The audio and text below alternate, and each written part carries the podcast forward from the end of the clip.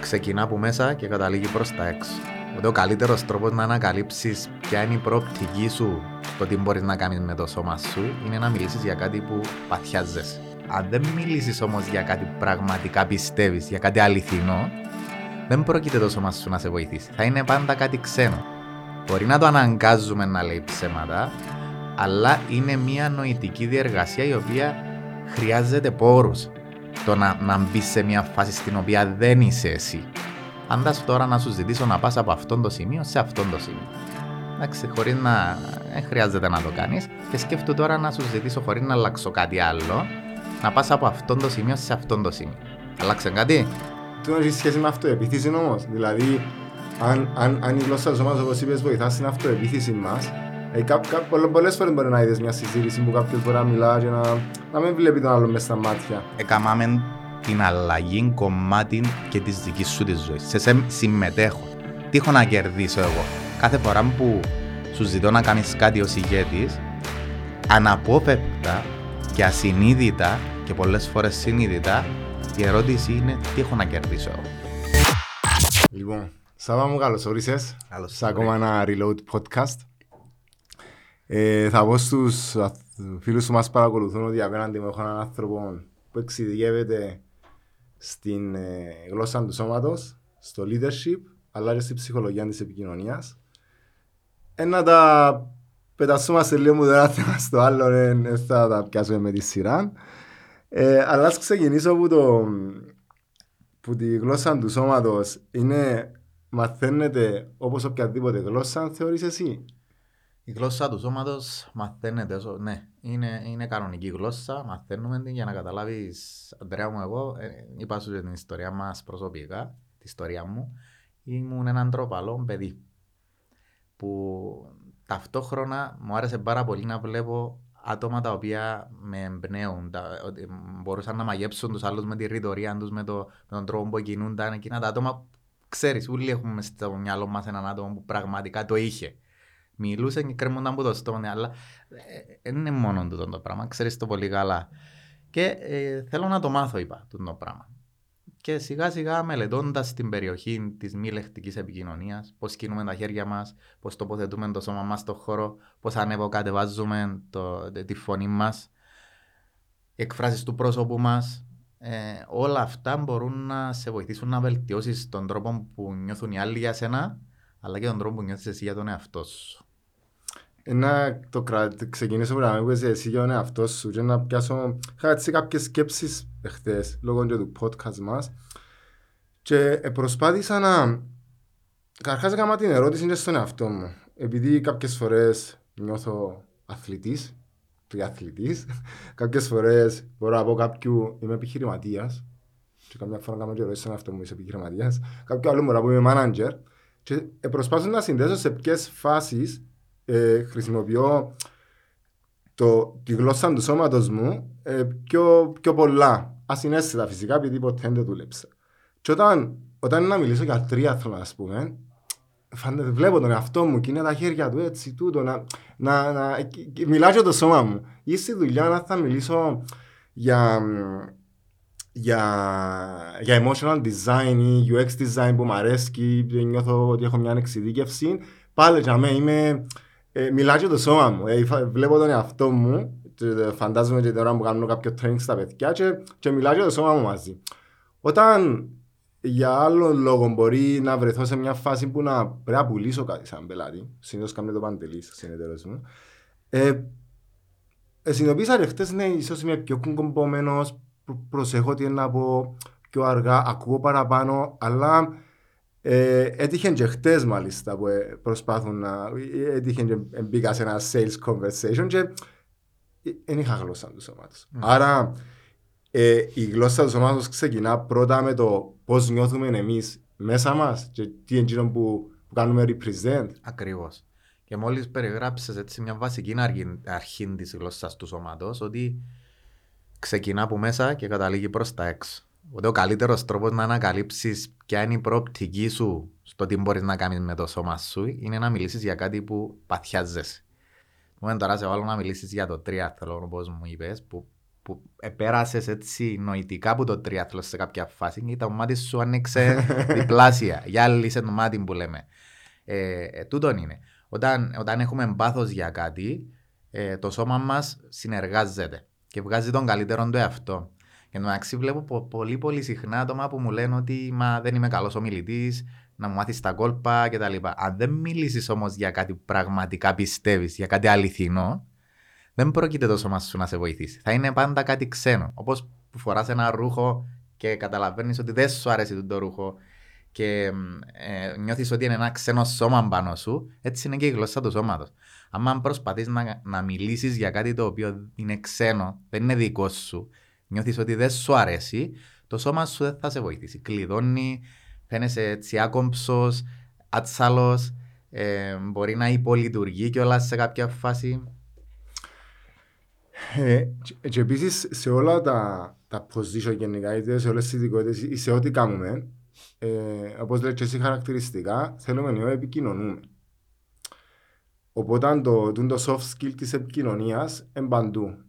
Ε, ειδικά τώρα και με τα μέσα, τα, τα βίντεο, είτε τα, ακόμα, και, ακόμα, και στο, ακόμα και στο, σε ένα conference call, πρέπει να φροντίσουμε να είναι και η, η οθόνη μας με τρόπο το να φαίνονται και τα χέρια μας, ίσως, για να επικοινωνήσουμε και καλύτερα το, το μήνυμα μας. Ε, άρα, ο, καθ, ο κάποιος ξεκινά, είναι πιο εύκολο να ξεκινήσει και να, να προσέχει τη γλώσσα του σώματος του, που εκείνο που, του, που νιώθει άνετα να μιλήσει. Να, να μην ξεκινήσει τώρα κάποιος να, να θέλει να κάνει ένα topic το οποίο δεν το έχει τόσο πολλά. Και να, άρα εσύ τούτο συμβουλεύεις ουσιαστικά. Μάλιστα. Ε, ενώ πως τώρα, Αντρέα μου, να, να μου ζητήσεις, ας πούμε, έλα να κάνουμε ένα podcast και να συζητήσουμε, ξέρω εγώ, για, το, για την ευρωχημία του εγκεφάλου. Το οποίο ναι, μεν μου αρέσει σαν θέμα, αλλά δεν είμαι γνώστης στο αντικειμένο. Εκείνη η έλλειψη της αυτοπεποίθησης που θα νιώθω την ώρα που θα προσπαθώ να σου απαντήσω τις ερωτήσεις σου, θα βγει όχι μόνο στα λόγια μου, όσο διαβασμένος και να είμαι, θα βγει και στο σώμα μου. Το σώμα σου δεν μπορεί να πει εύκολα ψέματα. Μπορεί να το αναγκάζουμε να λέει ψέματα, αλλά είναι μια νοητική διεργασία η οποία χρειάζεται πόρους. Το να, να μπει σε μια φάση στην οποία δεν είσαι εσύ. Και γι' αυτό, ας πούμε, στον τομέα της ανείχνευσης της εξαπάτησης, ένα κομμάτι που ασχολήθηκα αρκετά, υπάρχει αυτή η έννοια που ονομάζεται γνωστικό φορτίο ή γνωστική υπερφόρτωση είναι εκείνο το πράγμα που περνά το σώμα σου όταν προσπαθείς να υποστηρίξεις μια ιδέα η οποία δεν είναι αληθινή μες στο δικό σου το μυαλό και σκέφτεσαι χίλια δύο άλλα πράγματα.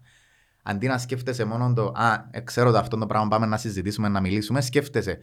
Ε, τούτο που λέω, ε, σωστό τώρα, ε, κατάφερα να τον κάνω να με πιστέψει, ε, να το αποθηκεύσω και στη μνήμη μου αυτό που λέω, όταν έρθει ξανά η ώρα να, να είμαι σε θέση να το ανασύρω. Και σκέφτεσαι ένα σωρό άλλα πράγματα, βαρυφορτώνεται ο εγκεφάλος σου και ξέρουμε από την έρευνα ότι όταν βαρυφορτώνει τον εγκεφάλος σου με άλλα πράγματα, υπολειτουργεί το σώμα. Και έτσι ε, μια πληροφορία που είναι έτσι ε, ε, εγκυκλοπαιδική είναι το πρώτο πράγμα που σβήνει πάνω στο σώμα σου. Ξέρεις ποιον είναι; Τα χέρια σου. Okay. Ένας ψεύτης και έναν άτομο να πούμε, πάει να κάνει μια ομιλία και σκέφτεται χίλια δύο άλλα πράγματα μέσα στο νου του, το πρώτο πράγμα που θα δεις να υπολειτουργεί είναι οι χειρονομίες του για κάποιο λόγο σβήνουν πρώτα τα χέρια, υπολειτουργούν. Είναι ένα αποτέλεσμα του γνωστικού φορτίου, της γνωστικής υπερφόρτωσης. Οκ. Okay. Σαν, σαν ειδικός όμως θέλω να μας πεις και κάποιες ίσως παρερμηνίες που γίνονται. Για παράδειγμα, ε, βρισκόμαστε σε μια συνάντηση και ξέρουμε ότι λένε εσύ να μας διορθώσεις. Το να έχεις τα χέρια σου έτσι σημαίνει ότι είσαι σε άμυνα. Οπότε με, με μιλάς στο συνομιλητή σου έτσι. Ή λέει και εσύ αν είμαι έτσι νιώθω είμαι πιο ανοιχτός για ξέρω εγώ ε, διαπραγμάτευση να το πούμε αλλά από την άλλη λέει και εσύ ότι τούτο που είμαι ξέρω εγώ και είναι κάτω τα χέρια μου ότι είναι και το πιο σωστό. Ε, ή λένε ότι άμα κοιτάξει κάποιος δεξιά ε, λέει ψέματα για δεν σε βλέπει στα μάτια. Τι ισχύει που τα ούλα; Ωραία. Είπες διάφορα πράγματα, να τα πιάσουμε έναν ένα. Ε, ξεκινούμε με το κοιτάζω πάνω και δεξιά, άρα λέει ψέματα. Πολύ ελκυστική θεωρία δεν επιβεβαιώνεται από την έρευνα. από τη στιγμή που δεν επιβεβαιώνεται από την έρευνα, διότι έγιναν έρευνες σχετικές και δεν έδειξαν κάτι τέτοιο, λέμε ότι δεν ισχύει. Και παρόλο που υπάρχει έρευνα που να λέει ότι ε, τα μάτια κινούνται με βάση το τι σκεφτόμαστε, δεν έχει αποδειχτεί αυτή η συγκεκριμένη θεωρία. Οπότε θεωρούμε ότι μέχρι να αποδειχτεί ότι δεν ισχύει. Ε, πάμε σε πιο απλά πράγματα. Αυτό. Αυτό το πράγμα υπάρχει ένα δίπολο. Σε οποιαδήποτε εξήγηση έχει να κάνει με την γλώσσα του σώματος υπάρχουν δύο διαστάσεις. Το τι νιώθουν οι άλλοι για μας και το τι νιώθουμε εμείς για τον εαυτό μας. Οκ; Okay? Τούτο το πράγμα, αν το κάνω εγώ, δεν σημαίνει ότι είμαι αμυντικός. Μπορεί να κρυώσα. Μπορεί να ξεκουράζω τα χέρια μου. Δεν σημαίνει κάτι.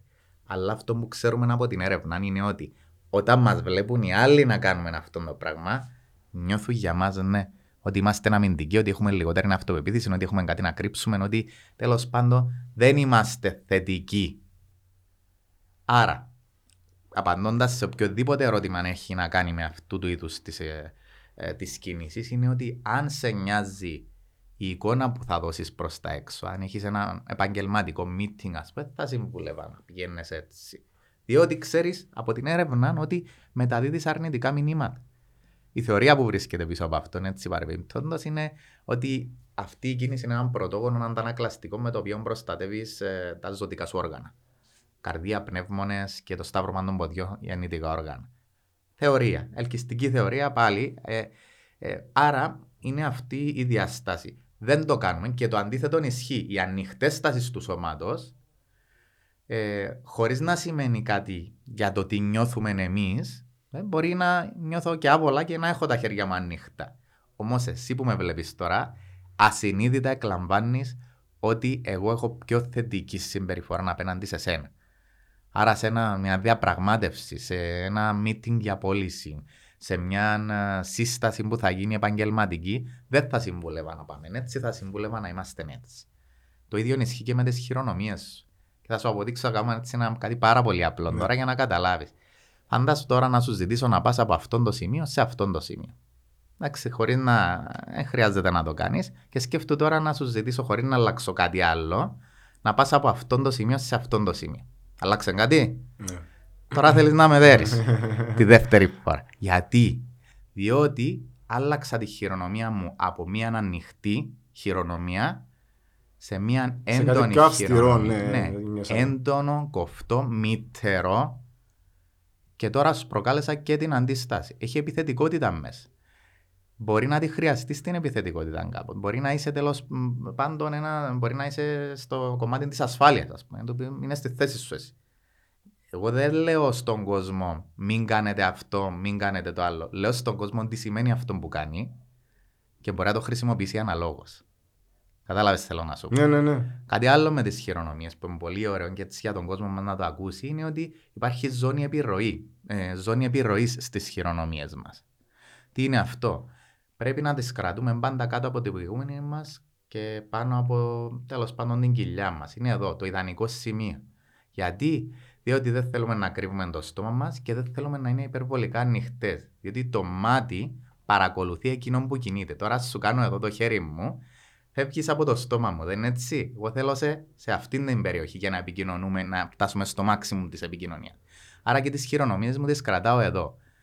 Και πολλές φορές, επειδή είμαι άτομο που κινεί τα χέρια του πολύ, για να το θυμάμαι, χρησιμοποιώ την αρχή της μπάλας και του κουτιού. Ξέρετε, στου μέσα αρχές; Oh, ε, το κρατώ μια μπάλα τη μέσα στα χέρια μου τώρα και θυμάμαι ότι είμαι μέσα στη ζώνη επιρροής και το κουτί.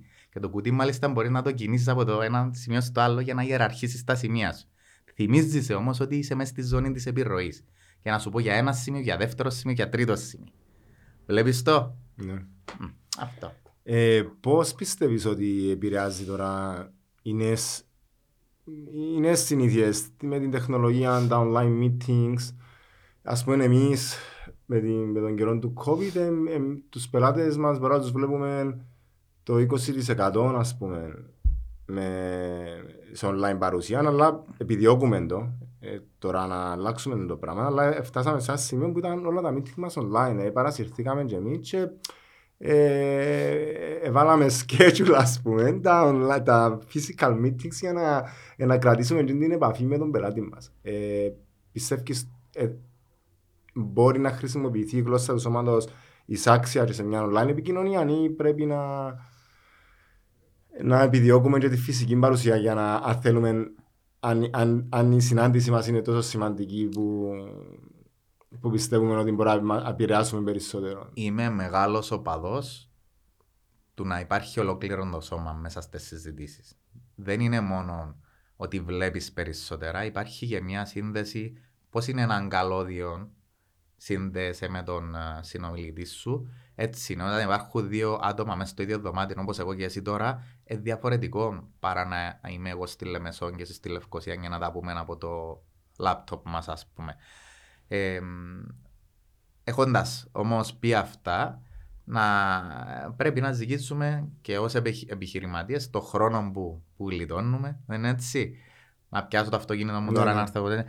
Και, ε, και η αμεσότητα, δηλαδή μπορεί να γίνει και πιο αργά, μπορεί να γίνει μετά τη δουλειά. Υπάρχουν τόσες ευκολίες. Έτσι είναι οι κανόνες. Ξεκίνησε ε, και μπήκε και αυτό το πράγμα μέσα στη ζωή μας, ειδικά μετά την πανδημία, να αυξήθηκε πάρα πολύ αυτός ο τρόπος επικοινωνίας. Και πρέπει να μάθουμε να παίζουμε με αυτά τα χαρτιά. Και είπε και ο Τζόζεφ να είναι μια πολύ ωραία να τα κάνουμε μέσα σε ένα από τα βιβλία του. Είπε ότι για να ξέρει κανείς ε, πώς να κερδίσει, ε, πρέπει να ξέρει ποιον παιχνίδι παίζει.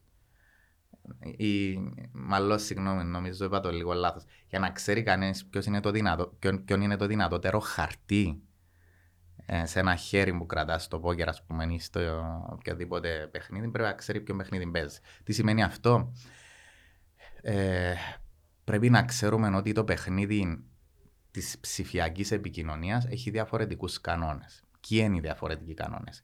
Έχουμε head and shoulders shot συνήθως. Άρα έχουμε αυτό το κομμάτι και αυτό το κομμάτι σπάνια θα πάμε και, και, πιο πίσω. Δηλαδή αυτό που βλέπω περισσότερο είναι αυτό, το, αυτό μέχρι εδώ. Ε, άρα παίζουν περισσότερο ρόλο οι εκφράσεις του πρόσωπου, όλη η βαρύτητα πέφτει εδώ και κάποια πολύ πολύ απλά πράγματα τα οποία πρέπει οπωσδήποτε να προσέξουμε, ας πούμε τα καμπουριάσματα, ε, ο, ο χώρος που θα είναι η κάμερα μας. Βλέπω επαγγελματικά meetings ακόμα και είναι η κάμερα εδώ και το πρόσωπο είναι εδώ πρέπει να είναι eye level. Είναι πολύ πολύ απλό πράγμα. Eye level η κάμερα με το, με το μάτι σου. Το άλλο το πράγμα είναι πρέπει να βλέπεις κοντά στη κάμερα και όχι να βλέπεις σε ένα σημείο που είναι πολύ πολύ πιο κάτω. Εκεί με αυτόν τον τρόπο χάνεται η επαφή. Δηλαδή είναι τώρα σαν να κάνουμε το podcast και εγώ να κάνω έτσι και να σου μιλώ και να είμαι έτσι. Δεν είναι το ίδιο. Και μπορεί να μου πεις καλά σιγά, αλλά δεν είναι καλά σιγά εκεί που θα κλείσει μια συμφωνία θα παίξει ρόλο πραγματικά σημαντικό ρόλο το κατά πόσο ένιωσε ότι μπορεί να σε εμπιστευτεί και ότι μπορεί να σε συμπαθήσει. Αυτά τα δύο τα ανεπίσημα τα πράγματα παίζουν πάρα πολύ ρόλο. Ερευνητικά τεκμηριωμένο πλέον αυτό το πράγμα. Κατά πόσο μπορεί να σε εμπιστευτεί και κατά πόσο σε έχει συμπαθήσει. Και μαζί με αυτά τα δύο μάντεψε τι συνδέθηκε. Η οπτική επαφή. Αν τώρα εγώ συνεχίζω αυτό το πράγμα και σου μιλάω και είμαι έτσι, θα μειωθεί δραματικά το πόσο με έχεις συμπαθήσει και το πόσο με έχεις εμπιστευτεί κατά τη διάρκεια της επικοινωνίας μας.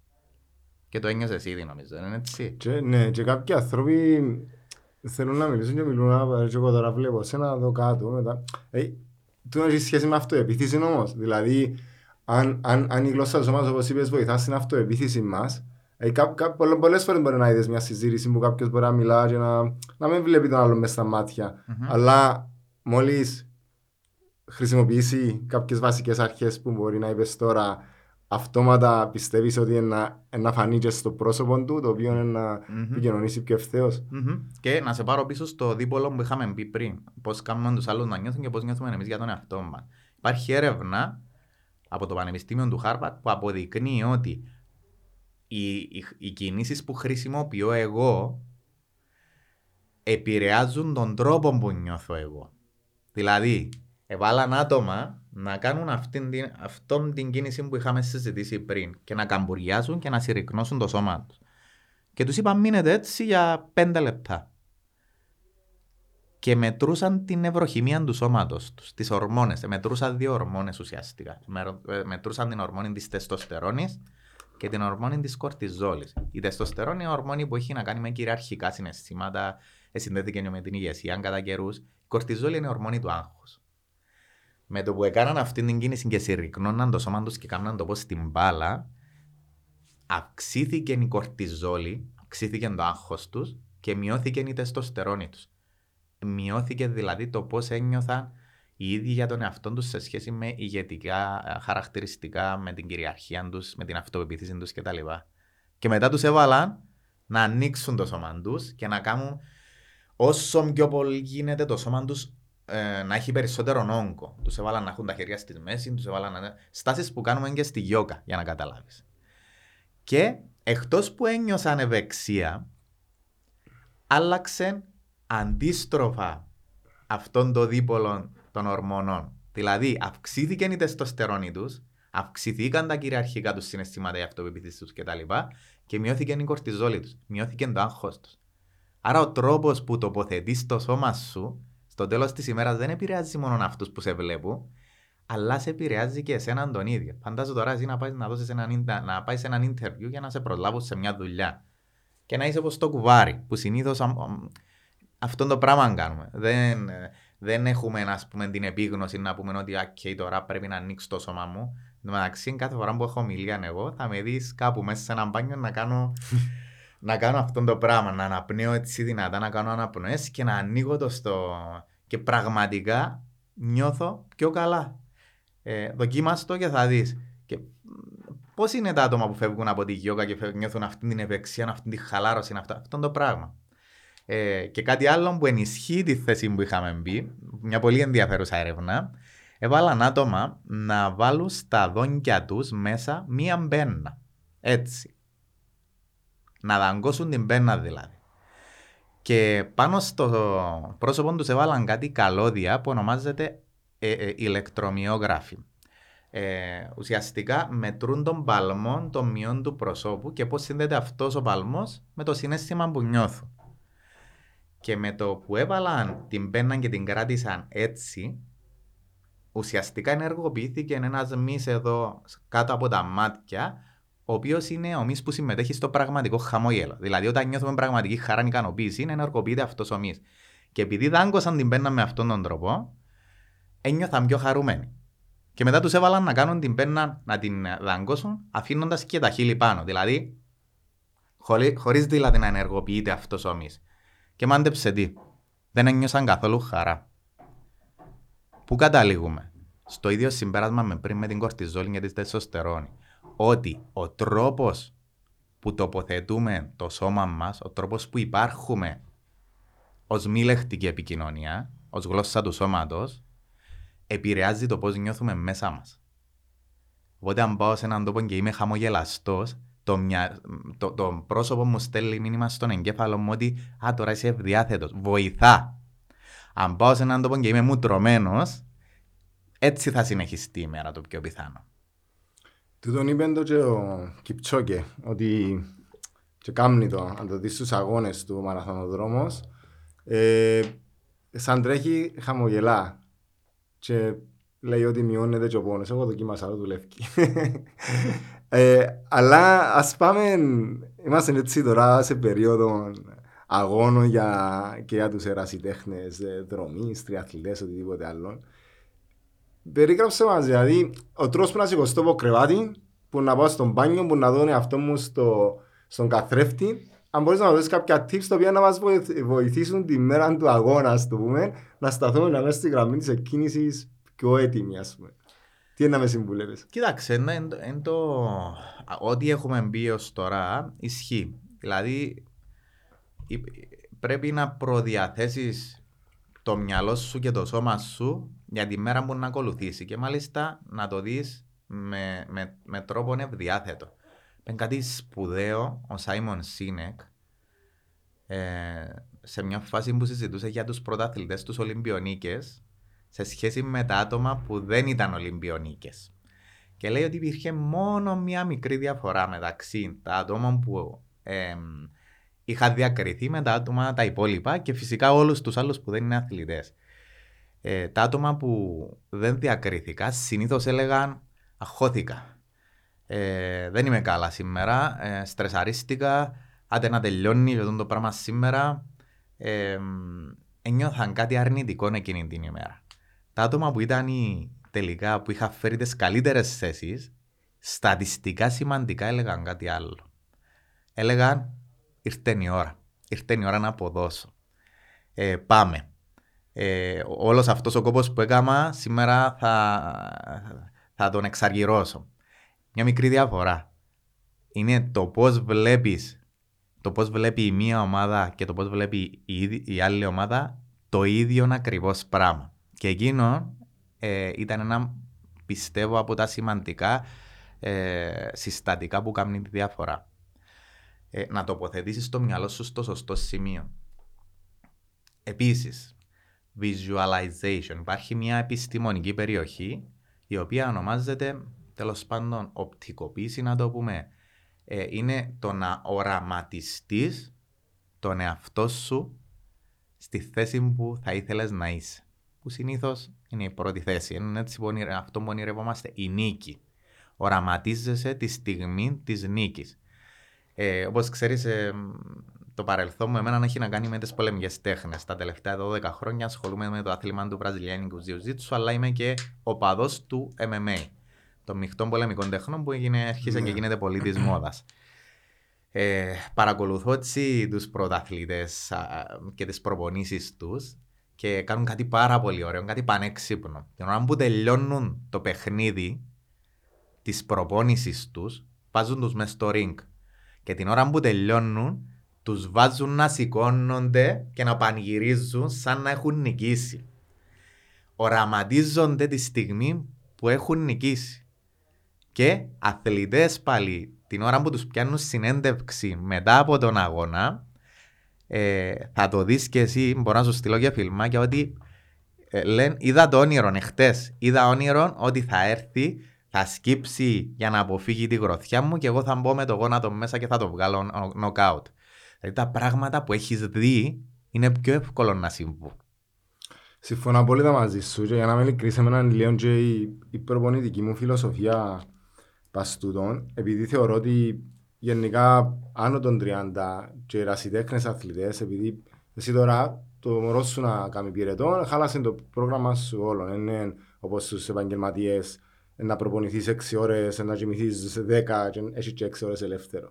Ε, ε, προσπαθώ όσο πιο πολλά μέσα στη βδομάδα να βάλω προπονήσεις οι οποίες να έχουν αγωνιστικές παραστάσεις και προσπαθώ να είμαι συγκεντρωμένος και να μεταφέρομαι στο, στον αγώνα. Ακόμα και αν την ημέρα δεν είμαι καλά και η δύναμη ισχύς που μπορεί να έχω είτε πα στο ποδήλατο ή ο ρυθμός στο τρέξιμο μπορεί να είναι πιο χαμηλό, αλλά προσπαθώ πάντα να, να φέρνω τις παραστάσεις στο μυαλό μου τις αγωνιστικές. Και βλέπω ότι, ότι, ότι αποδίδει. Και επίσης, ε, θεωρώ ότι πάω καλά στους αγώνες γενικότερα για τον λόγο ότι έτυχε και ρώτησε με μια φίλη προχτές ποια είναι η αγαπημένη σου ασχόλια, ας πούμε, και δυσκολεύομαι να σου πω το τρέξιμο, το ποδήλατο, επειδή ακόμα είναι προπονήσεις και, και απολαμβάνονται. Ε, αρκετές που δούδες, ε, λίγο ε, παραπάνω νιώθω ότι η αφοσίωση, το πάθος που βγάλω γενικά για να πάω σε έναν αγώνα, περνά, έχει το στάδιο της προπόνησης μέσα. Και ουσιαστικά εκείνο που, που ανάφερα ότι είναι αγαπημένη μας σχολεία, αρέσκει μου να αγωνίζομαι. Τούτο είναι, αν ναι, αρέσκει μου να αγωνίζομαι. Και στους αγώνες πάντα λέω στον εαυτό μου πάμε ρε Γιάφα. Οπότε ίσως τούτο να με βοηθά να είτε καλά πάει ο αγώνας είτε κακά πάντα έχω καλή ψυχολογία συνήθως. Οπότε τούν τα πράγματα βοηθούμε αρκετά. Πάρα πολλά σημαντικό. Ναι.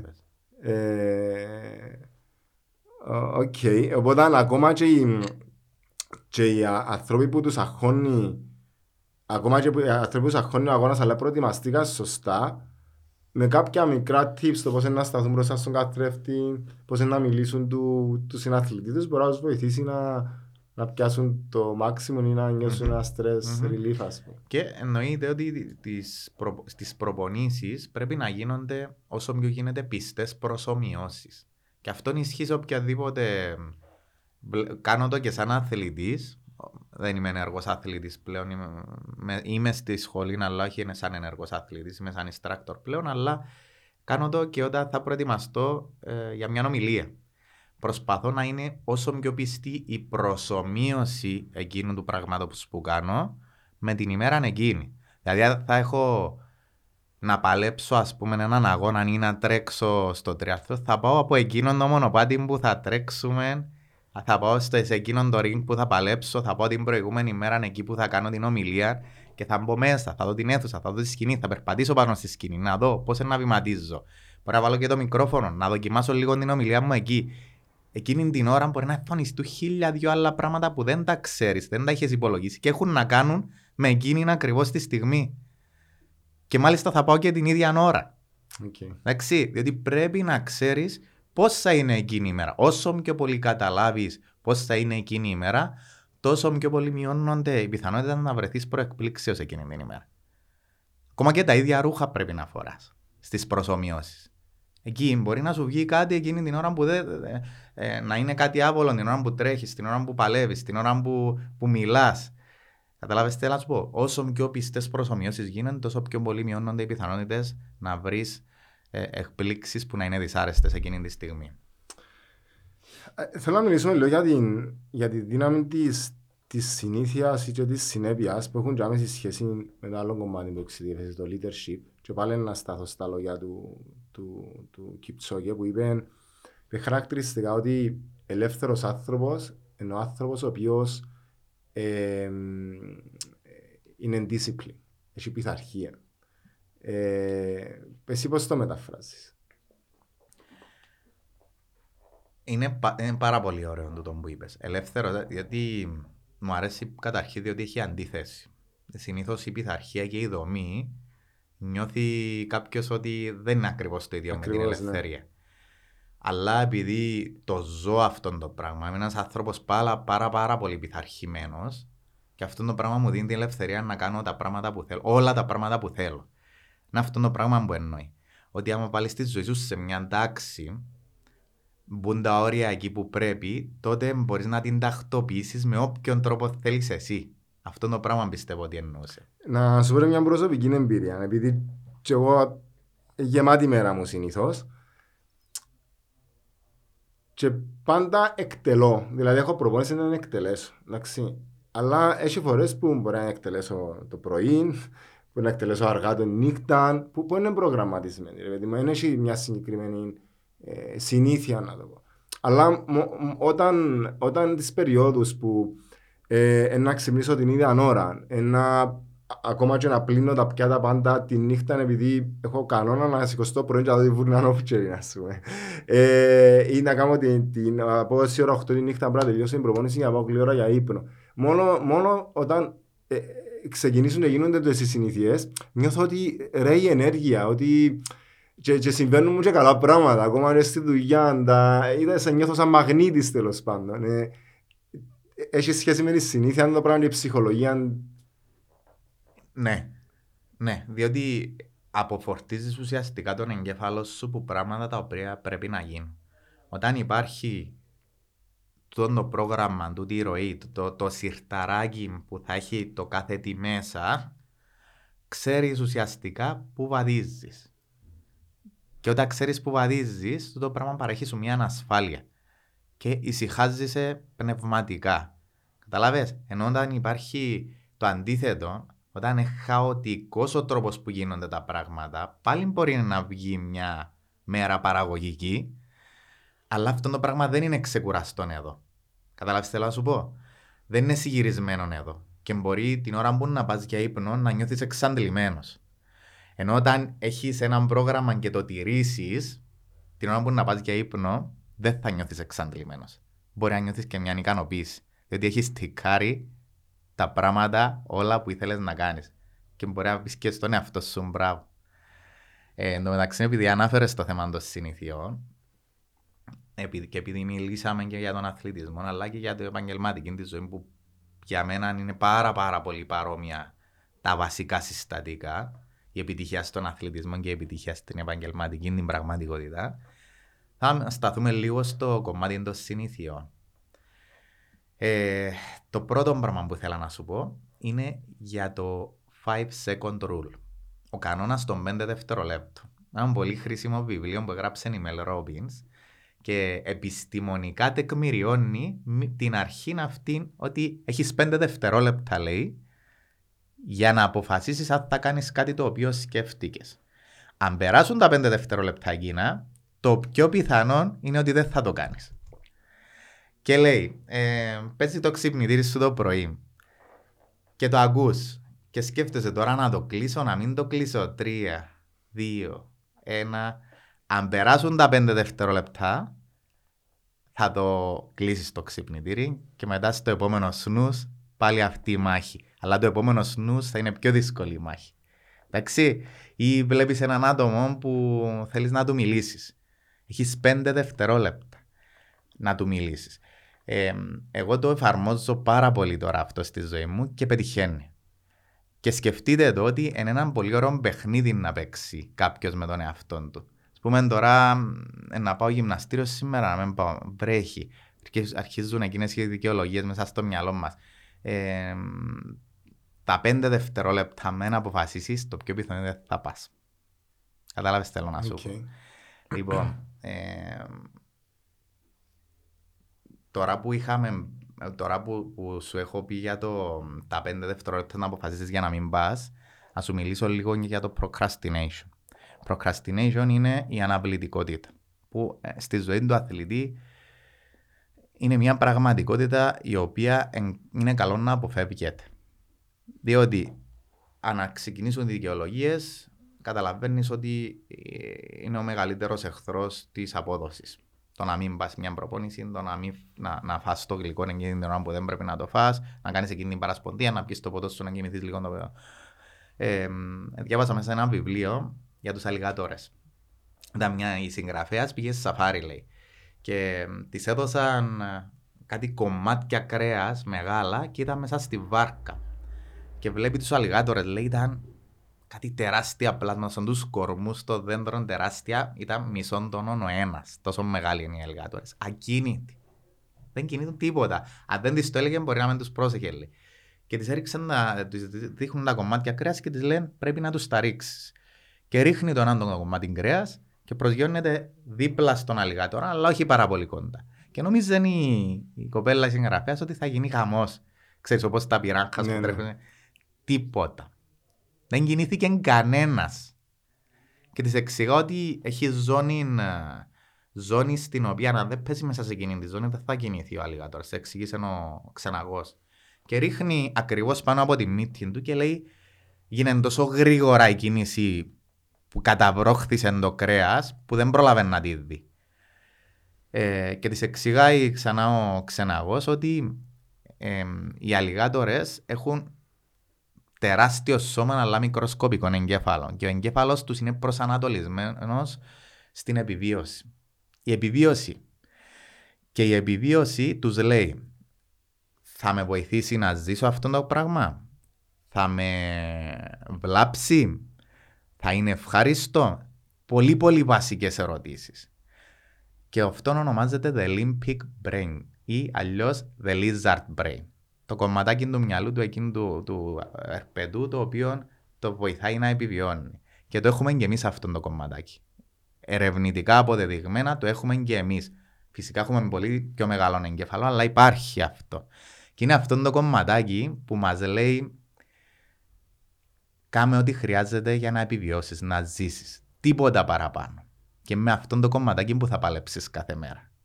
Είναι αυτό το κομματάκι που θα σου πει ε, αφού άνοιξες το ψυγείο και είδες τη σοκολατίνα εκεί, φά τη σοκολατίνα αύριο μπορεί να μην έχεις φάει.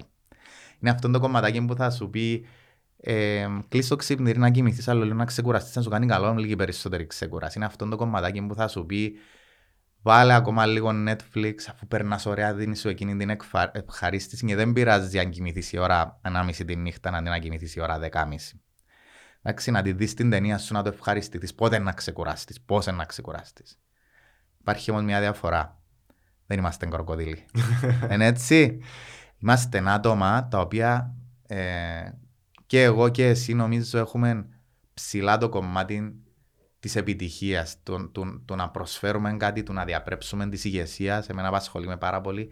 Και η ηγεσία, η επιτυχία, η διάκριση δεν είναι επιβίωση. Είναι κάτι πολύ διαφορετικό. Χρειάζονται έξτρα.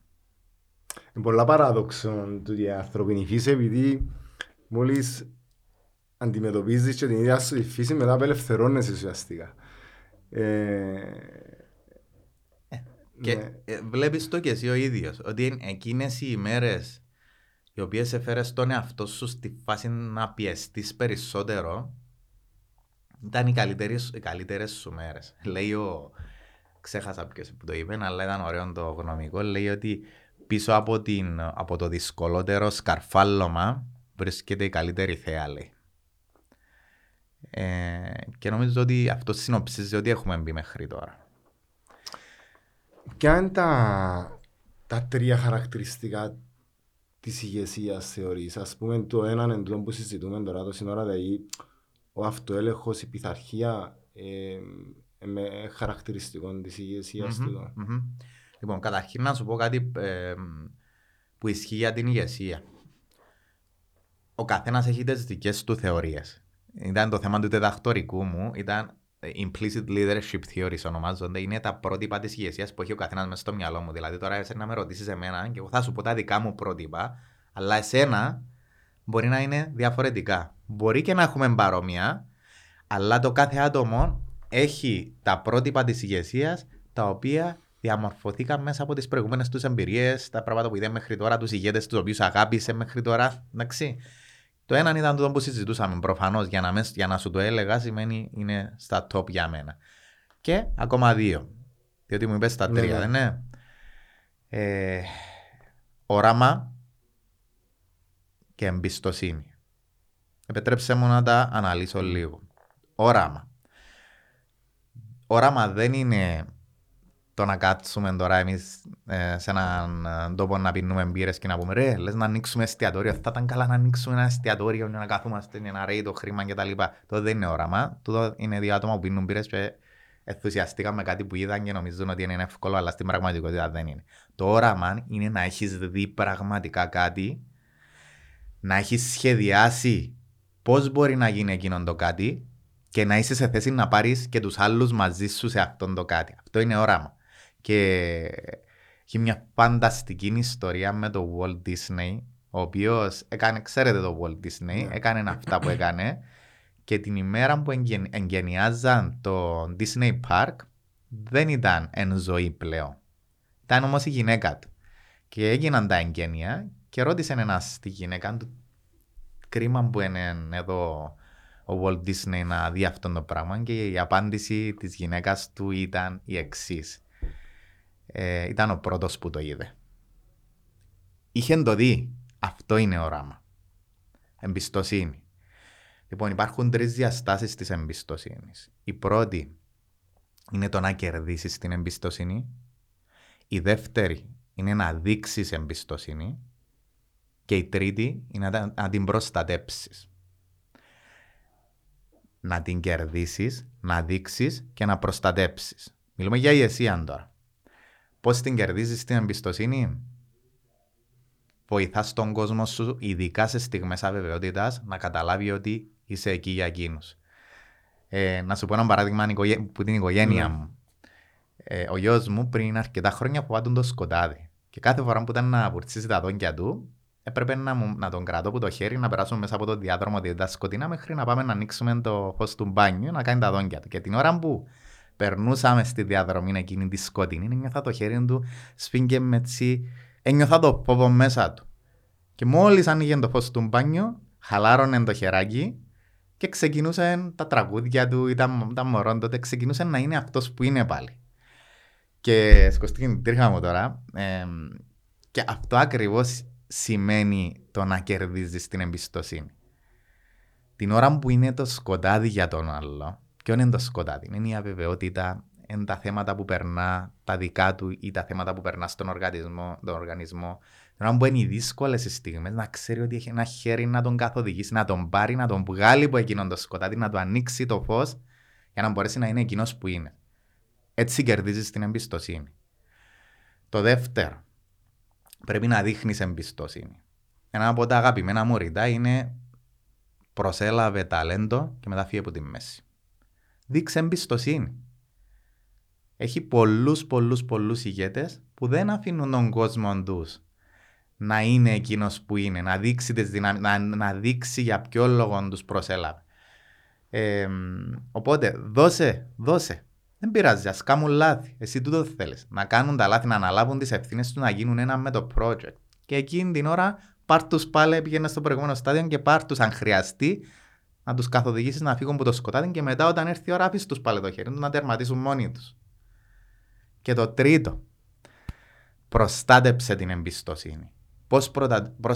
προστατεύεις την εμπιστοσύνη, με το να υπάρχει διάβγεια, καθαρότητα, με το να δημιουργήσεις ένα δίκαιο περιβάλλον. Μπορώ να σου περιγράψω πόσο σημαντικό είναι να υπάρχει δικαιοσύνη. Και ξέρεις κι εσύ ο ίδιος που προηγούμενες δουλειές πόσο άδικο είναι να μην υπάρχει δικαιοσύνη. Γίνεται ένα πολύ σπουδαίο πείραμα με κότες. Ξέρεις ότι οι κότες έχουν ιεραρχία; Όχι. Όχι. λοιπόν, ε, ένας ζωολόγος που ήταν το πάθος του να μελετά την ιεραρχία με τις κότες ανακάλυψε ότι οι κότες έχουν ιεραρχία. Η νούμερο ένα κότα στο κοτέτσι δικαιούται να τσιμπά όλες τις άλλες κότες χωρίς να ανταποδώσουν το τσιμπήμα. Εντάξει. Η νούμερο δύο δικαιούται να τσιμπά όλες τις άλλες κότε από κάτω στην ιεραρχία εκτός την πρώτη. Τρία ή τέσσερα ή πέντε μέχρι την τελευταία ανάτυχη κότα που δεν δικαιούται να τσιμπά καμιά, αλλά Πρέπει να δεχτεί όλα τα τσιμπήματα χωρίς καυγάδες.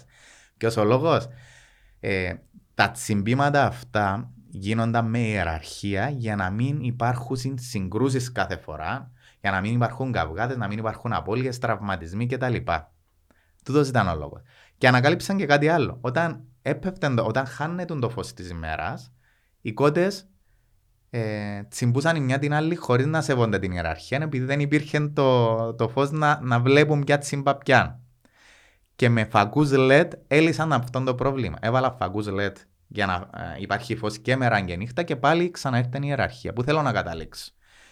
Ότι πρέπει να υπάρχει διαφάνεια. Πρέπει να ρίχνουμε φως κι εμείς όπως έριξαν ε, σε κάποια άλλα ζώα το φως και διορθώθηκε η ιεραρχία. Και τι σημαίνει φως; Ξεκάθαρη ρόλη ποιος κάνει τι, ξεκάθαρες υποχρεώσεις, ε, να υπάρχει διάβια, να υπάρχει διαφάνεια και φυσικά δικαιοσύνη. Ε, ξέρεις, όλες οι, όλες οι επιχειρήσεις έχουν έναν τοξικό άνθρωπο μέσα. Και ε, το θέμα της δικαιοσύνης που σου είπα, δεν, τίποτα δεν θα ξενερώσει περισσότερο τον top υπάλληλος σου από το να ανέχεσαι τις συμπεριφορές ενός τοξικού ανθρώπου. Συμφωνώ όλοι. Ναι, και όπως είπε και ο Σάιμον Σίνεκ, ως ηγέτες έχουμε την ευθύνη να επιληφθούμε τέτοιων θεμάτων, αλλιώς θα ξεκινήσουν τα τσιμπήματα μέσα στον οργανισμό μας και με το δίκαιο τους. Εκείνη τη στιγμή να αφήνεις το σκοτάδι να κυριεύσει εκείνη την ιεραρχία και δημιουργούνται τα προβλήματα και να προτιμάμε το high trust παρά το high performance ουσιαστικά και το low trust. Σάιμον Σίνεκ, ναι. εξαιρετικό, εξαιρετικό παραδείγμα. Αλλά συγγνώμη, να θέλω να μιλήσουμε και για το, επειδή έχω και, ε, ε, ζω το επίσης ότι υπάρχουν διάφορα επίπεδα ηγεσίας. Ηγέτης είναι και ο συνάδελφος που μπορεί να μην έχει τον ηγετικό title, role ας το πούμε, αλλά ενώ ο συνάδελφος που να βοηθήσει το δίπλα του, που να δει κάτι, ένα λάθος και να που είναι περιοχή δική του, αλλά να αρπάξει την ευθύνη για να μην εκτεθεί η εταιρεία. Ε, Συμφωνείς ότι υπάρχουν διάφορα επίπεδα ηγεσίας ή ηγέτης είναι μόνο ο που έχει το όραμα; Όχι, συμφωνώ ότι υπάρχουν ε, διάφορα επίπεδα ηγεσίας. Ηγέτης μπορεί να είναι ο καθένας. Και είναι, είναι πολύ ευχάριστο να βλέπω ηγέτες να δημιουργούν άλλους ηγέτες. Ε, ένας, ένας CEO πολύ επιτυχημένος ε, σε ένα βιβλίο που διάβασα του Νιόν Μάξουελ τελευταία έδινε σε κάθε υπάλληλο του μπαμπούσκες. Ξέρεις την μπαμπούσκα που είναι εκείνο το ξύλινο το κουκλάκι ah, okay, που έχει πιο μικρό, πιο μικρό, πιο μικρό, πιο yeah. Ναι. μικρό και στην τελευταία την κουκλίτσα μέσα είχε μια, ένα μικρό σημείωμα που έλεγε ότι αν ο, καθένα, αν ο κάθε ηγέτης ε, δημιουργεί πιο μεγάλους από εκείνους ε, υπαλλήλους, τότε θα καταλήξουμε με μια εταιρεία γιγάντων. Αν ο κάθε ηγέτης δημιουργεί πιο μικρούς του, θα καταλήξουμε με μια εταιρεία νάνο. Αυτό που ήθελε να πει είναι ότι δώσε ηγεσία και θα πάρεις ηγεσία. Κατάλαβες τι Ναι, θέλω να ναι, σου ναι. πω. ναι.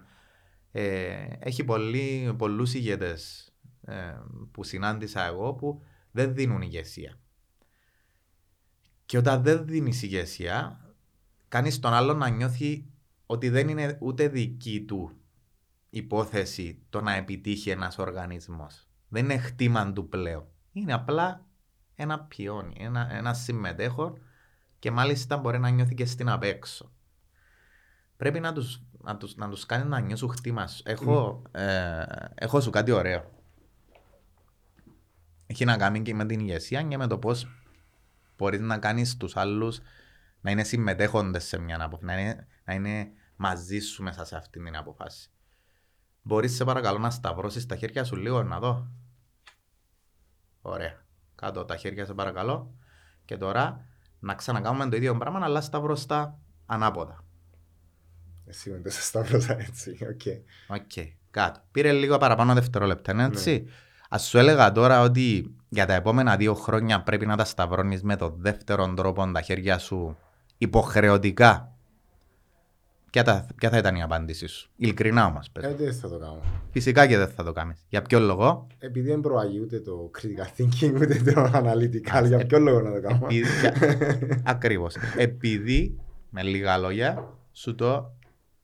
Σε έχω αναγκάσει να το κάνεις, δεν είναι έτσι; Τώρα σου έλεγα όμως ότι ε, μια έρευνα που δημοσιεύτηκε το 2023 έδειξε ότι αν σταυρώνουμε τα χέρια μας με τον αντισυμβατικό τρόπο, όχι εκείνο που μας έρχεται στο μυαλό, αλλά με τον αντίθετο, μειώνουμε, μειώνουμε τις πιθανότητες καρδιοπάθειας κατά 79%, τι θα έλεγες; Το δοκιμάσουμε; Ναι. Εν ισχύει αυτή η Ναι, έρευνα. ναι, ναι, κατάλαβα. Τι έκαμε όμως τώρα; Έκαμας- Έκαμαμε την αλλαγή κομμάτι και της δικής σου της ζωής. Σε, σε συμμετέχω. Τι έχω να κερδίσω εγώ; Κάθε φορά που σου ζητώ να κάνεις κάτι ως ηγέτης, αναπόφευκτα και ασυνείδητα και πολλές φορές συνείδητα, η ερώτηση είναι τι έχω να κερδίσω εγώ. Και δεν είναι εγωιστικά που ρωτάω άλλος. Έτσι είναι, είναι ανθρώπινη φύση. Τι έχω να κερδίσω. Και πρέπει να του εξηγήσεις τι έχει να κερδίσει. Ένα από τα αγαπημένα μου ρητά είναι ότι πάντα, πάντα, πάντα μπορείς σε έναν οργανισμό να βρεις υπαλλήλους χωρίς κίνητρο, αλλά ποτέ σου δεν θα βρεις άνθρωπο χωρίς κίνητρο. Οπότε, αν ανακαλύψεις τα κίνητρα, τις ανάγκες των ανθρώπων σου, μπορείς να τους καθοδηγήσεις, να τους πάρεις μαζί σου σε όποιο μέρος θέλεις. Και δεν θα είναι ζαβολιά αν προσπαθήσεις πραγματικά να τους δώσεις αυτό που θέλουν, όχι μόνο δεν είναι ζαβολιά, είναι το πιο ωραίο πράγμα που μπορείς να κάνεις για τους άνθρωπου σου. Δεν είναι έτσι; Σωστά, αλλά και με τούτη όλη την τεχνολογία τώρα, την τεχνολογία επανάστασης που συζητούν ότι συμβαίνει, το πιο βασικό skills πέραν της επικοινωνίας που είπαμε είναι και το critical και το analytical thinking. Που, που απλά πράγματα, δηλαδή εμάς στη δουλειά μας τώρα να εξηγήσω σε κάποιον να κάνει ένα βίντεο για έναν 30 δευτερόλεπτα για να προμοτάρει ένα, ένα προϊόν. Αν, αν πιάσω και εδώ του brief ότι ναι, ξεκίνα με τούν την εικόνα, βάλε τούν το εφέ στα γραμματά και τούν τη μουσική και μετά να εμφανιστούν τα benefits 1, 2, 3, 4 διαδοχικά με ένα δευτερόλεπτο διαφορά και ούτω καθεξής. Ε, και να μου το κάνει και εγώ να είμαι ευχαριστημένος, ε, κοινός ο άνθρωπος δεν θα αναπτύξει ποτέ το creating το επειδή θα, και πώς θα το αναπτύξει, να του εξηγήσω ότι θέλω ένα βίντεο που να αναδεικνύει τα πέντε χαρακτηριστικά του, του προϊόντος, θέλω ένα δυναμικό, ε, ένα minimal, οπότε ε, να μπει στη διαδικασία να μεταφράσει τι είναι το δυναμικό, αν να βάλω τούν τη μουσική είναι επειδή είναι δυναμική ή τούν το εφέ επειδή είναι ε, πιο, ξέρω εγώ, ε, είναι engagement χρήστης. Οπότε, παρά να χρησιμοποιάς τους ανθρώπους τους σαν tools, πρέπει να τους χρησιμοποιάς σαν ο- οντότητες που σκε, ε, σκεπτόμενοι και μπορούν να, ακόμα και λάθος να κάνει, ε, να έρθει να του πεις ναι, χρησιμοποίησες λάθος μουσική για ένα, δύο, τρεις λόγους, ε, λάθος εφέ για ένα, δύο, τρεις, και την επόμενη φορά έναν καλύτερος. Οπότε πρέπει να αφιερώσουμε χρόνο στον συνάδελφο μας για να εξελίξουν το, το, το πράγμα. Και, και είναι δεδομένο. Και βλέπω το μέλλον τώρα εμείς που συζητούμε σε αυτούς και ξυπνήσαμε έναν πρωί. Δεν έχει σχέση με να ξυπνάτα το κρυάτικη θεωρώ. Ε, θέλω να πω είναι λόγια ο κίνητρο. Mm. Ε, το κίνητρο που μπορεί να στη δουλειά, να στο, στον αθλητισμό, γενικά ψάχνουμε κίνητρο και έμπνευση. Ε, ακόμα και τα TikTok που μπορεί να δούμε του Σαββατοτρίχα, που παιδιά είναι εξαιρετικά, επειδή πάντα ο Σάββας έχει, έχεις να πεις κάτι πρακτικό μου μπορεί να χρησιμοποιήσω την άλλη μέρα. Ε, εντάξει, μιλώ σου τώρα και σκέφτομαι αν το μου κάνω σωστό. Τέλειο. Ε, οπότε, ε, γενικά είμαστε σε συνεχή αναζήτηση έμπνευση και κινήτρου. Και, ε, τι, το, το πράγμα μπορεί να το, να το βρούμε και που, τον, που, το, που το φίλο μας στην προπόνηση, που να κάνουμε μαζί την προπόνηση, ίσως ή συνάδελφο μας ή ακόμα εγώ έχει φορές που ε, κάνω και προπόνηση σε κάποιο, σε κάποιο κόσμο έτσι φιλικά και, και πιάνω και κίνητρο που κάποιον αθλητή είναι πολλά πιο αδύνατος που μένα.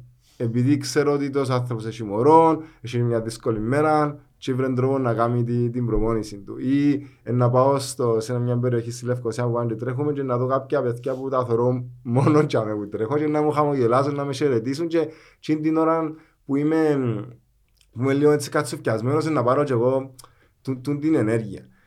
Οπότε, η, στο κομμάτι της ηγεσίας, ε, πώς ένας ηγέτης μπορεί να ξεχωρίσει το, το κίνητρο και την έμπνευση που χρειάζεται κάποιος. Πρέπει να είμαστε συνεχώς αναζήτηση των πραγμάτων ή τελικά απλά είναι προσωπική ευθύνη του καθενός.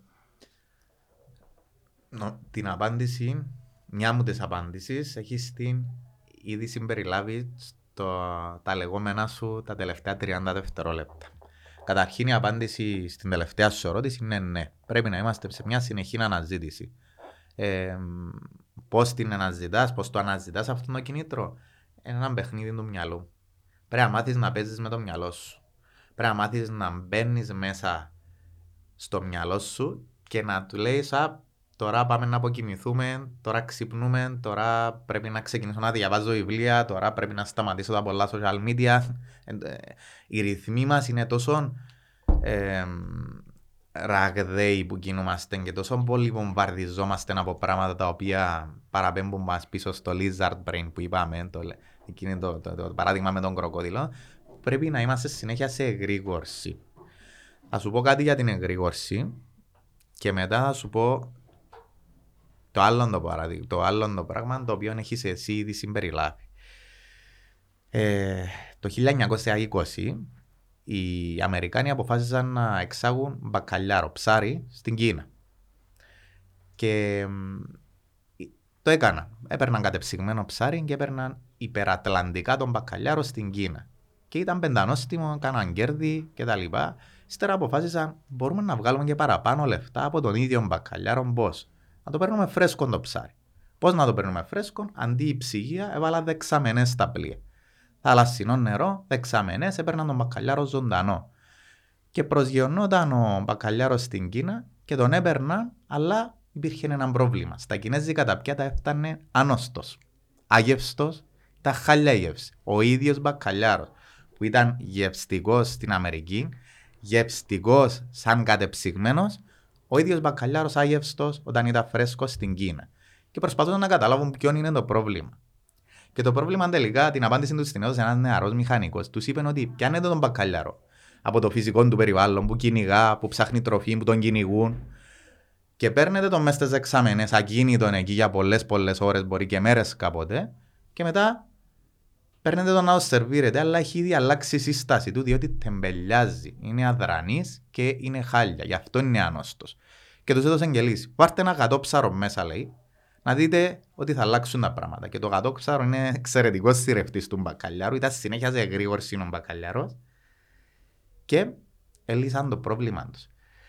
Προσγειωνόταν στην Κίνα και τον έπαιρνα φρέσκο τον μπακαλιάρο και είχε ξαναβρει τη γεύση. Πού θέλω να καταλήξω; Ποιο είναι το δικό μας το γάτο ψάρο.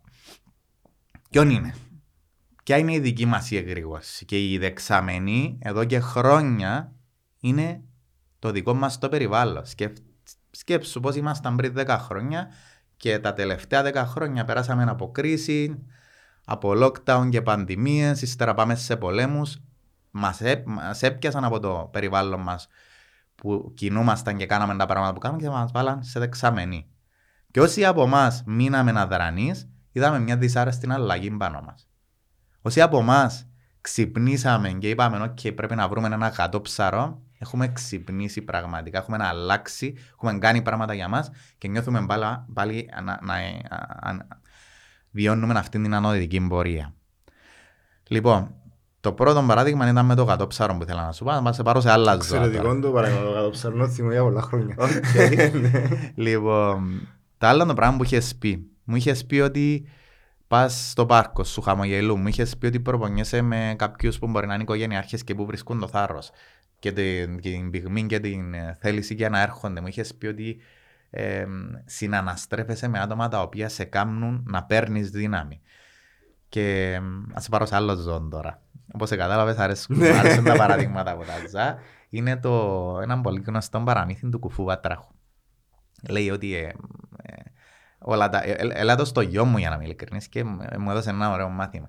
Μου λέει, ε, του είπα ότι όλα τα βατραχάκια μαζεύτηκαν να βάλουν ένα αγώνα δρόμου.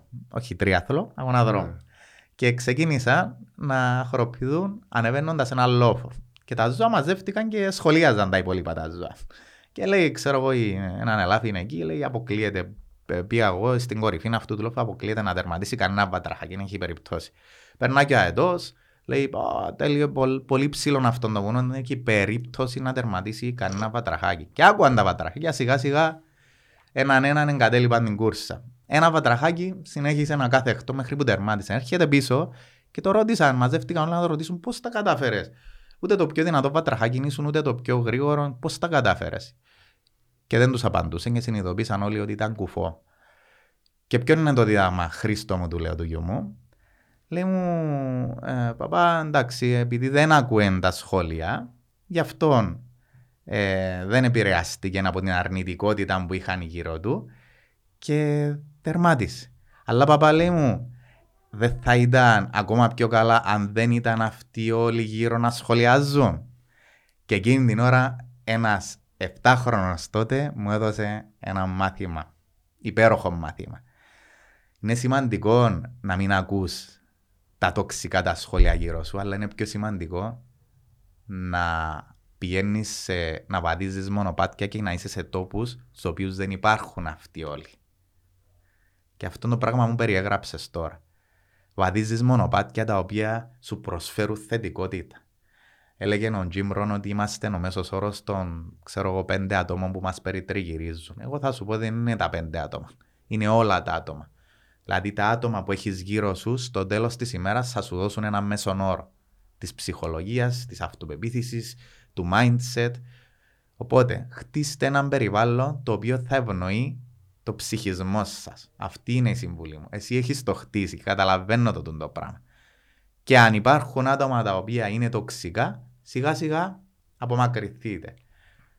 Μερικές φορές αυτά τα άτομα που είναι τοξικά μπορεί να, είναι, να μην μπορούν εύκολα να απομακρυνθούν, μπορεί να είναι και η οικογένεια, αλλά δυστυχώς ή ευτυχώς η λύση για να είμαστε εμείς καλύτερα με τον εαυτό μας είναι να καταλάβουμε ότι είναι δηλητηριώδες έναν περιβάλλον να απομακρυνόμαστε. Γιατί αν δεν, θα πρέπει να υποστούμε και τις συνέπειες. Ε, το, το κομμάτι, επειδή είναι πολύ σημαντικό με τόσα είπαμε, ε, ένας προπονητής που ουσιαστικά παίζει ένα ρόλο ηγέτη ε, και έχει άμεση επίδραση στη ψυχολογία του αθλητή και στην απόδοση του ουσιαστικά και σαν αρχιτέκτονας της προπόνησης του προγράμματος αλλά επειδή ο αθλητισμός είναι πολύ σημαντικό η ψυχολογία. Ε, πώς, πώς μπορούμε να διακρίνουμε ότι ακόμα και ερασιτέχνες αθλητές τώρα 30, 40 και 50 κάνουν hire κάποιον προπονητή. Πώς μπορούμε να κρίνουμε αν έχει τα checkboxes που μας βοηθά τος άνθρωπος να, να κάνουμε το πράγμα και από άποψη κινήτρου γενικά. Πώς μπορούμε να κρίνουμε; Συνήθως που τι πρώτες επαφές, όπως και με οποιαδήποτε άλλη σχέση, καταλαβαίνεις αν υπάρχει χημεία με κάποιον. Καταλαβαίνεις αν σε κάνει να νιώθεις ωραία με τον εαυτό σου, καταλαβαίνεις αν έχει την προοπτική να σε πάρει. Καταλαβαίνεις αν τα πράγματα που, λέεις, που, που σου λέει, οι συμβουλές που σου δίνει είναι λειτουργικές για σένα, γιατί μπορεί να υπάρχουν καταπληκτικοί προπονητές, οι οποίοι να μην, είναι, να μην ταιριάζουν τα χνότα σας. Δεν είναι υποχρεωτικό επειδή έκαμε τη δουλειά για κάποιον άλλο να ταιριάξει και με σένα. Το είναι κάτι που, που ισχύει πάρα πολλές φορές. Ταιριάζει και με την κουβέντα που λέμε πριν με την ηγεσία. Δε, δεν μπορώ ας πούμε, να με ρωτήσεις τώρα τι είναι η ηγεσία, δεν θα μπορέσω να σου απαντήσω σε 30 δευτερόλεπτα, ούτε σε ένα λεπτό, μπορεί ούτε σε 5 λεπτά. Αλλά ξέρω τι είναι το αντίθετο. Είπε ο Warren Bennis ότι ε, η ηγεσία είναι σαν την ομορφιά. Δεν μπορείς να την προσδιορίσεις εύκολα, αλλά ξέρεις ότι είναι εκεί αν τη δεις. Και η ερώτηση που μου κάνεις είναι κάτι παρόμοιο. Τι πρώτες επαφές, δώσε, δώσε ευκαιρία. Στι πρώτες επαφές όμως θα ξέρεις αν υπάρχει κατάλληλο ταιριάσμα. Οπότε και στο ίδιο και στα, και στα μωρά γενικά που είναι 12-13 χρόνων που πάνε σε μια ακαδημία ποδοσφαίρου είναι καλά να, να αναλύουμε αν το παιδί μας ε, συμπαθεί τον προπονητή του ε, για να νιώθει άνετα. Ε... Κοιτάξτε, στις ηλικίες εκείνες μπορεί, μπορεί, μπορεί, να είμαστε και λίγο πιο χαλαροί, διότι ε, ειδικά το παράδειγμα που ανέφερες στις ακαδημίες του ποδοσφαίρου, ε, για μένα, να πούμε, πατέρα, ένα κριτήριο είναι να είναι γεωγραφικά κοντά. Για να, κάνουν, να, να βολεύει ας πούμε, το πρόγραμμα το, τον πατέρα, να πούμε, τους δύο γονείς. Οπότε και, και τέλειον ταιριάσμα να μην βρω, θα το υποστώ λίγο. Φτάνει να πιάνει το παιδί μου πράγματα τα οποία θέλω από τη συγκεκριμένη προπόνηση. Σε εκείνη την ηλικία, τι θέλω. Δεν πάω εγώ σε εκείνη την ηλικία για πρωταθλητισμό, πάω για πειραματισμό. Πάω να δω πρώτα απ' όλα αν του αρέσει το ποδόσφαιρο. Πάω να πιάσει ε, πράγματα για την ομαδική δουλειά. Πάω να κάνει φιλίες με σωστά άτομα, εκείνα τα πράγματα θα δω και πάω για να μάθει να χάνει. Εξαιρετικό μάθημα το να ξέρεις πώς να χάνεις. Προχτές, ε, χτες ήρθα από το τουρνουά. Χτε πήγα στο πρωί τελικά η ομάδα του γιού μου, στο τουρνουά της Αγίας Νάπας. Και στεναχωρηθήκαν πάρα, πολλά, πάρα πολύ, διότι έφαγαν ένα έτσι τέρμα στο τελευταίο λεπτό.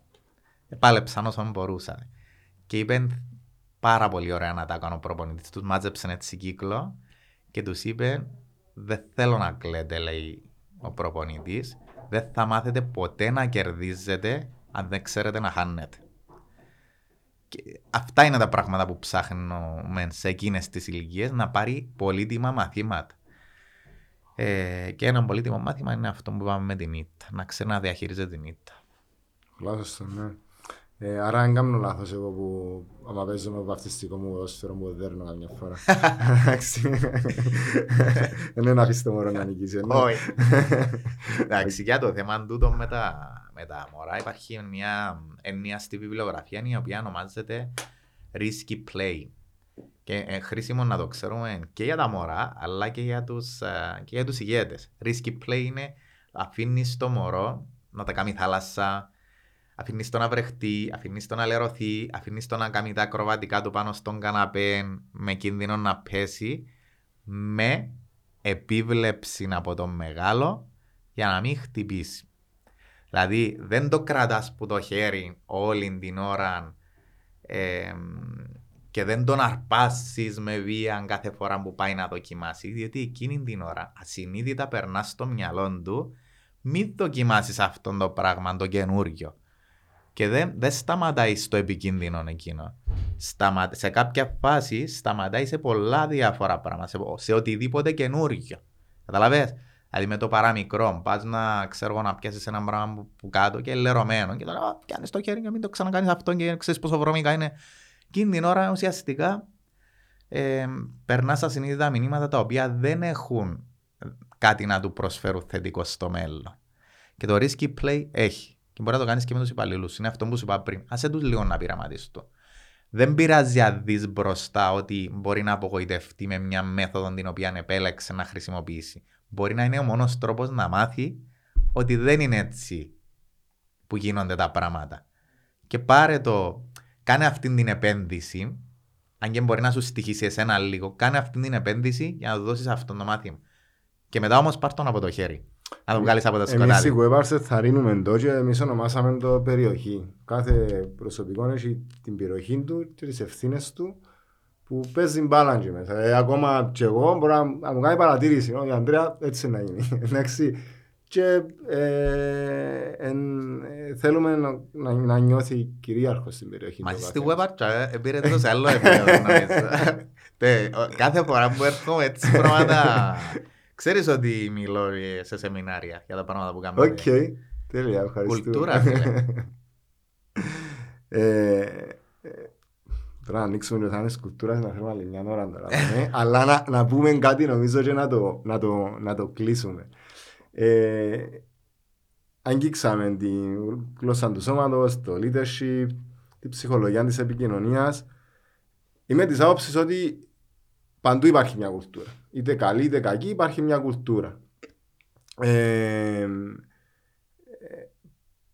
πώς, πώς πιστεύεις ότι μπορεί να αλλάξει μια κουλτούρα και να, και να, γίνει, να, να γίνει σαν στοχοθέτηση για, για έναν οργανισμό ή ακόμα και ένα σπίτι, δηλαδή που η, η- η κουλτούρα μπορεί να ξεκινά σε ένα σπίτι με το ότι τρώμε κάθε μέρα ώρα 8 ή ο καθένας γυρίζει το, το δωμάτιο του, εν κουλτούρα του το πράγμα. Πώς πιστεύεις ότι δημιουργείται και αλλάζει μια κουλτούρα; Άκου.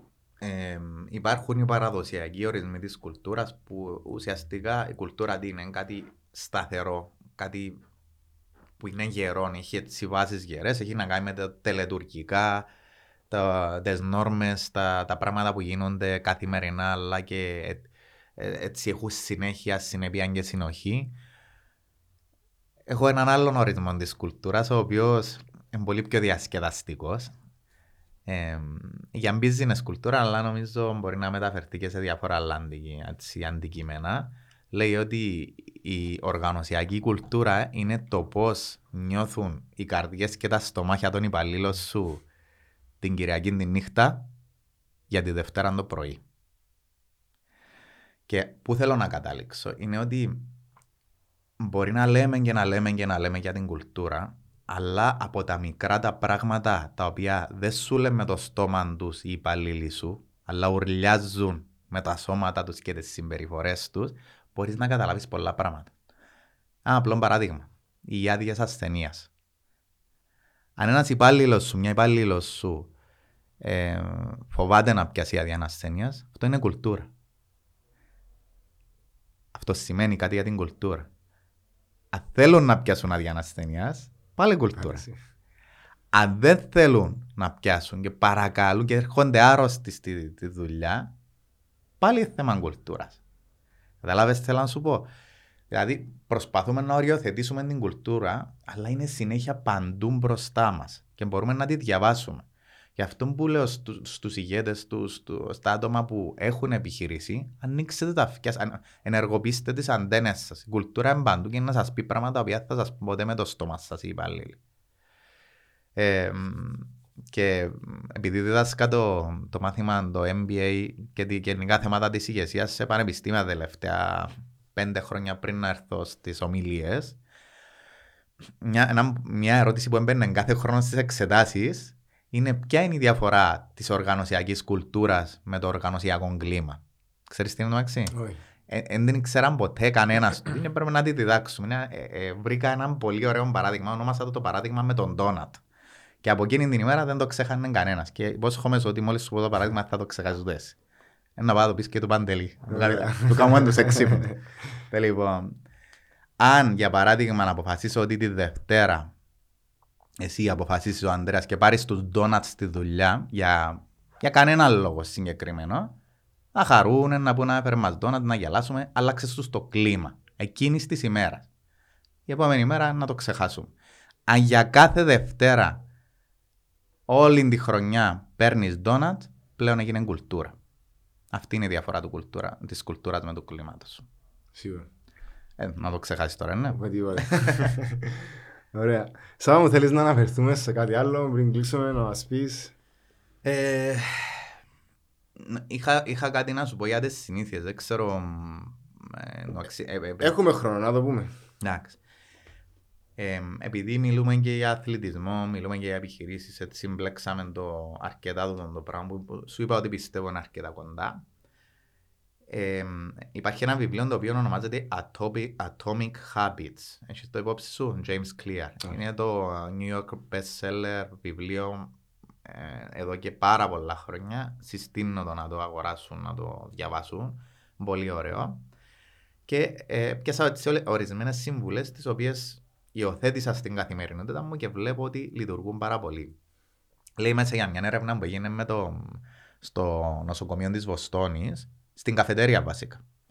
Και λέει ότι τη μια μέρα έβαλαν στο ψυγείο της καφετέριας, ξέρεις που είναι εκείνη η διαδρομή που πιάνεις το φαΐ σου, βάζεις με το δίσκο σου μέχρι το τέλος και πληρώνεις το. Ναι. Το ψυγείο της καφετέριας ξεκίνησαν.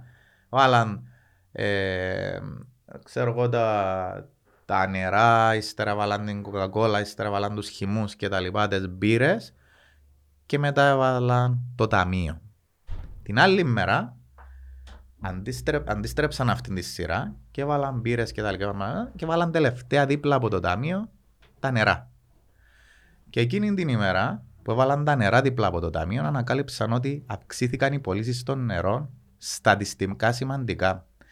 Ουσιαστικά ε, ε, καταφέραν τον κόσμο να πίνει περισσότερο νερό εκείνη την ημέρα απλά και μόνο επειδή έβαλαν δίπλα του το νερό. Και τώρα σκέψου στο σπίτι σου. Τι έχεις μέσα στο σπίτι σου και πώς είναι τοποθετημένο; Διότι προφανώς η γεωγραφία του σπιτιού μας, του χώρου μας, της δουλειάς μας επηρεάζει τις συνήθειες μας. Επηρεάζει το πώς καταναλώνουμε προϊόντα. Επηρεάζει το πώς υπάρχουμε ουσιαστικά. Και τι έκανα εγώ; Έπιανα τα, τα μήλα μου που την υπεραγορά, βάζα τα μέσα στο, στο ψυγείο γιατί αρέσκουν μου αγωμένα τα μήλα. Ναι. Στο, ξέρεις, εκεί που βάζουμε τα χόρτα, περνούσαν οι μέρες, μπορεί να σάπιζαν και τα μήλα, πιάνα τα πέτασα στα μες στον καλάθα. Και βάζω το βιβλίο του Atomic Habits και βάζω τα, τα μήλα μου μέσα σε έναν μπολ στην κουζίνα. Δεν πειράζει αν είναι παγωμένα. Εξαφανίζονταν τα μήλα. Γιατί, διότι περνούσα από δίπλα τους και έβλεπα τα. Και, το- Προχτές έπαιξα μιλά ρε. ναι. και τώρα ρωτώ, γιατί τα μήλα και οι μπουκάλες είναι ένα παράδειγμα, αλλά ρωτώ σε, πού έχεις το κινητό σου όταν κοιμάς. Έχεις το και φορτίζεται δίπλα σου; Αν ναι, ε, είμαι σίγουρος το πρώτο πράγμα που πιάνεις μόλις ξυπνάνε το κινητό σου. Ε, που έχεις, ξέρω, εγώ, έχεις γλυκά μες στο ψυγείο, να ανοίγουμε το... Άμα δω το γλυκό μες στο ψυγείο και περνώ μια, δυο, τρεις φορές να το φάω. Τα ρούχα του γυμναστηρίου, πού είναι. Είναι καταχωνιασμένα μέσα στο, ξέρω, εγώ, στο ερμάρι ή είναι έτοιμα μέσα σε μια βαλίτσα. Τώρα τελευταία τι κάνω; Έχω μια τσάντα, εκείνον το, την, την μεγάλη τη τσάντα και τα ρούχα της προπόνησης μου μέσα και είναι δίπλα από την πόρτα.